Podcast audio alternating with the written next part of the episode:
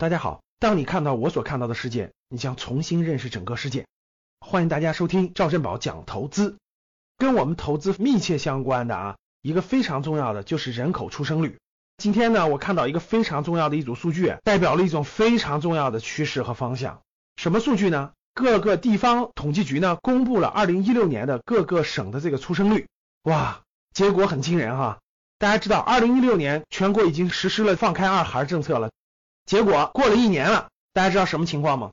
人口出生率远没有看到二孩效应，各个统计局都建议继续鼓励生育，放开政策更宽松，要鼓励生育。为什么呢？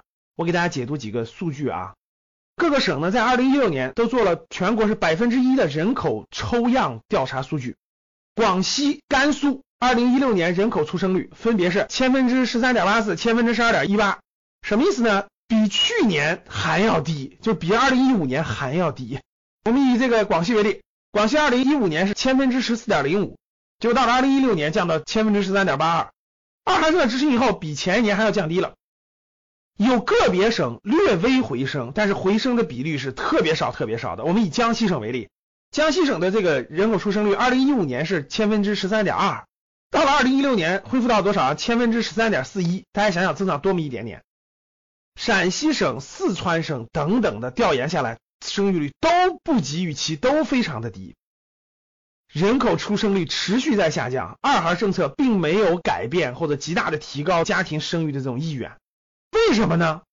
跟生育成本和年轻人的观念有很大的关系，这样就带来一个很严重的问题，各位大家知道，就是老龄化会快速加深和持续加深的。我们再看几个数字啊。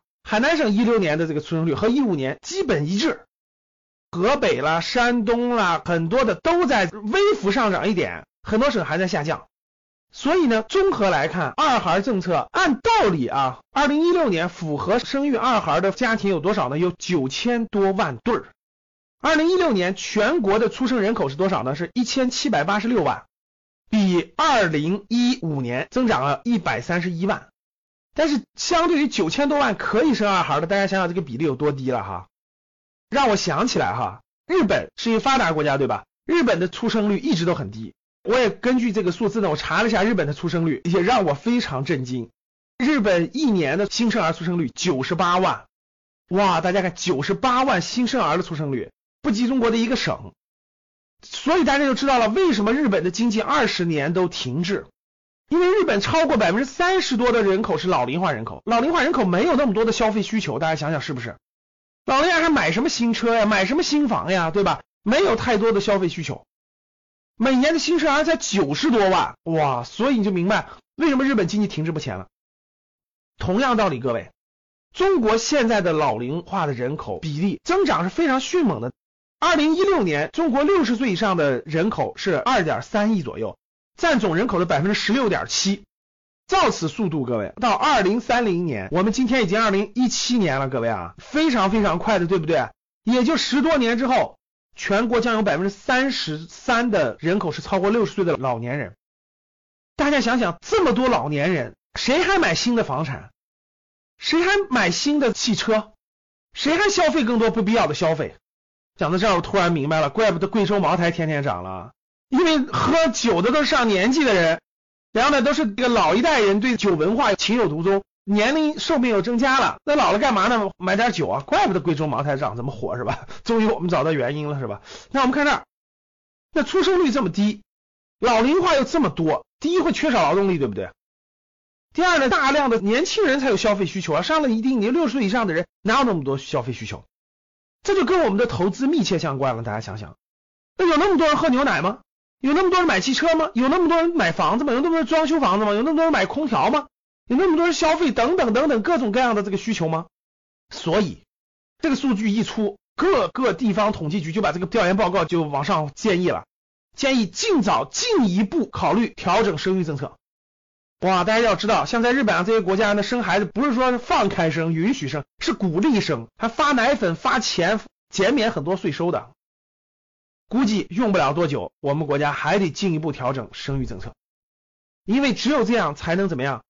你现在就算是鼓励生育，也不可能出现人口爆炸性增长的局面了。大家认同不认同？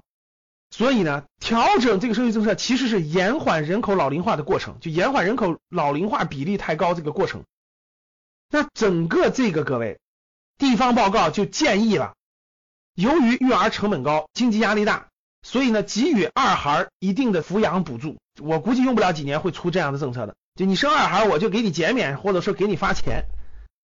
聊了这么多数据，也聊了这么多比较，还是那句话，各位。我们投资的什么？投资的是经济基础，这个经济基础的支撑力度有大量的消费的支撑，你得有这个合适的人口。如果过早的进入老龄化社会，我相信会跟日本的经济状况一样，就没有那么多需求，经济很难成长。所以呢，年轻人压力就会大，没有那么大的需求力度啊。所以各位，我们作为投资中产人群去投资的话，我们如何去判断到二零三零年，也就十几年的时间？什么行业将会这个过程当中增长最迅猛的？未来步入老龄化社会以后，什么样的行业是我们值得选择、可以选择的？我们要规避什么样的行业？人口的出生率、人口的需求其实是经济的基础。当明白了这个道理之后，这个指标也是我们投资房产、我们做家庭资产配置的时候，我们投资房产的选择、我们投资上市公司的选择，这一条都是我们要考虑的因素和标准之一。在未来的分享当中，包括以后的课程当中，我们再结合其他因素一起分享这些内容。好的，欢迎大家关注喜马拉雅的赵振宝讲投资的专题，谢谢大家。